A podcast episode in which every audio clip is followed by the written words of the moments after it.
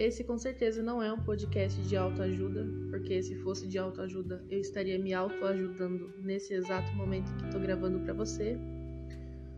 Mas eu queria que você visse as coisas por uma outra perspectiva, sabe? Às vezes a gente precisa é que a nossa insuficiência vire uma outra coisa para você não se sentir tão insuficiente e não ser tão melodramático consigo mesmo, como eu tô sendo ultimamente. Por isso que nesse episódio eu vou apresentar para vocês a teoria do quase, e é uma teoria que eu criei há uns anos atrás, quando eu não tinha muita perspectiva do que eu queria fazer, não sabia o que eu ia fazer, eu tava literalmente sem chão, tava passando por muitos problemas e queria compartilhar isso com alguém. A teoria do quase, eu inventei isso para dar um outro significado ao que a gente chama de problemas de autoestima, ansiedade e medo do futuro, talvez. Não sei vocês, mas eu tenho bastante medo do futuro. Não me imagino velha, não quero ficar idosa nunca na minha vida. Uma, porque eu sei que eu não vou me aposentar, fora Bolsonaro, inclusive. E segundo, porque eu sei que eu não seria feliz. Com certeza não. A teoria ou síndrome do quase, que é assim que eu apelido também, é quando você não é bom o suficiente para alguma coisa, para alguém e você percebe isso constantemente. Quem sofre com esse quase geralmente são pessoas que estão dando tudo de si ou querem parecer que estão dando tudo de si e não recebendo nada em troca. Por exemplo, uma coisa que você que se sente um quase você mais ouve é sempre aquele mas.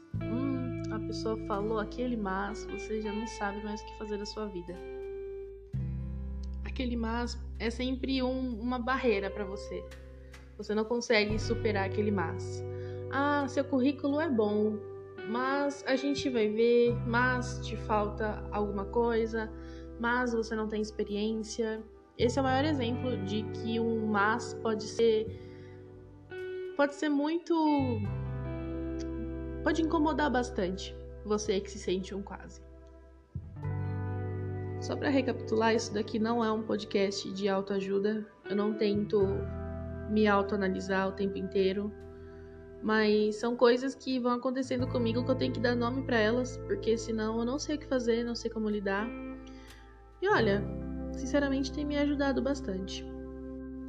Pode não funcionar com você, porque você não sabe os demônios que você tem que controlar aí dentro, né? Eu também não sei o que, o que tá passando na sua vida. Mas se você tá aqui, você se sente um quase, então toca aí, irmão. Vamos ter que criar a comunidade dos quase. Você pode ser um quase completo, né? Que você é um quase o tempo inteiro.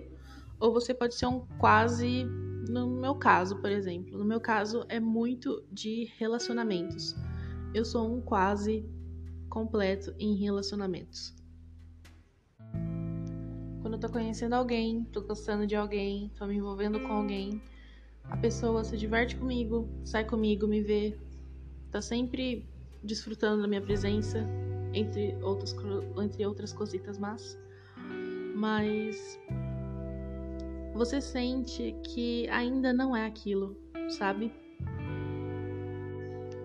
Você pode se sentir à vontade perto da pessoa, você pode esmiuçar sentimentos por essa pessoa, mas essa pessoa sempre vai te ver como um quase. Ah, você é legal, divertida, é super bonita, você é carismática, você é inteligente, mas não quero nada agora. Se você é um quase, você sempre se pergunta o porquê das coisas não darem 100% certas para você quando elas aparentemente estão dando certo. Isso é uma coisa que todo quase faz.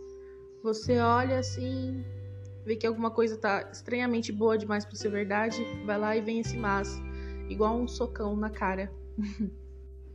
Isso facilmente pode ser curado com uma terapia, uma oração, ou vinho e muita droga. Mas eu prefiro gravar podcast, graças à minha amiga que me deu essa ideia, e a gente falar e se escutar é uma sensação muito doida que eu recomendo, pelo menos para você que está escutando, pelo menos uma vez na vida. Não seja um quase.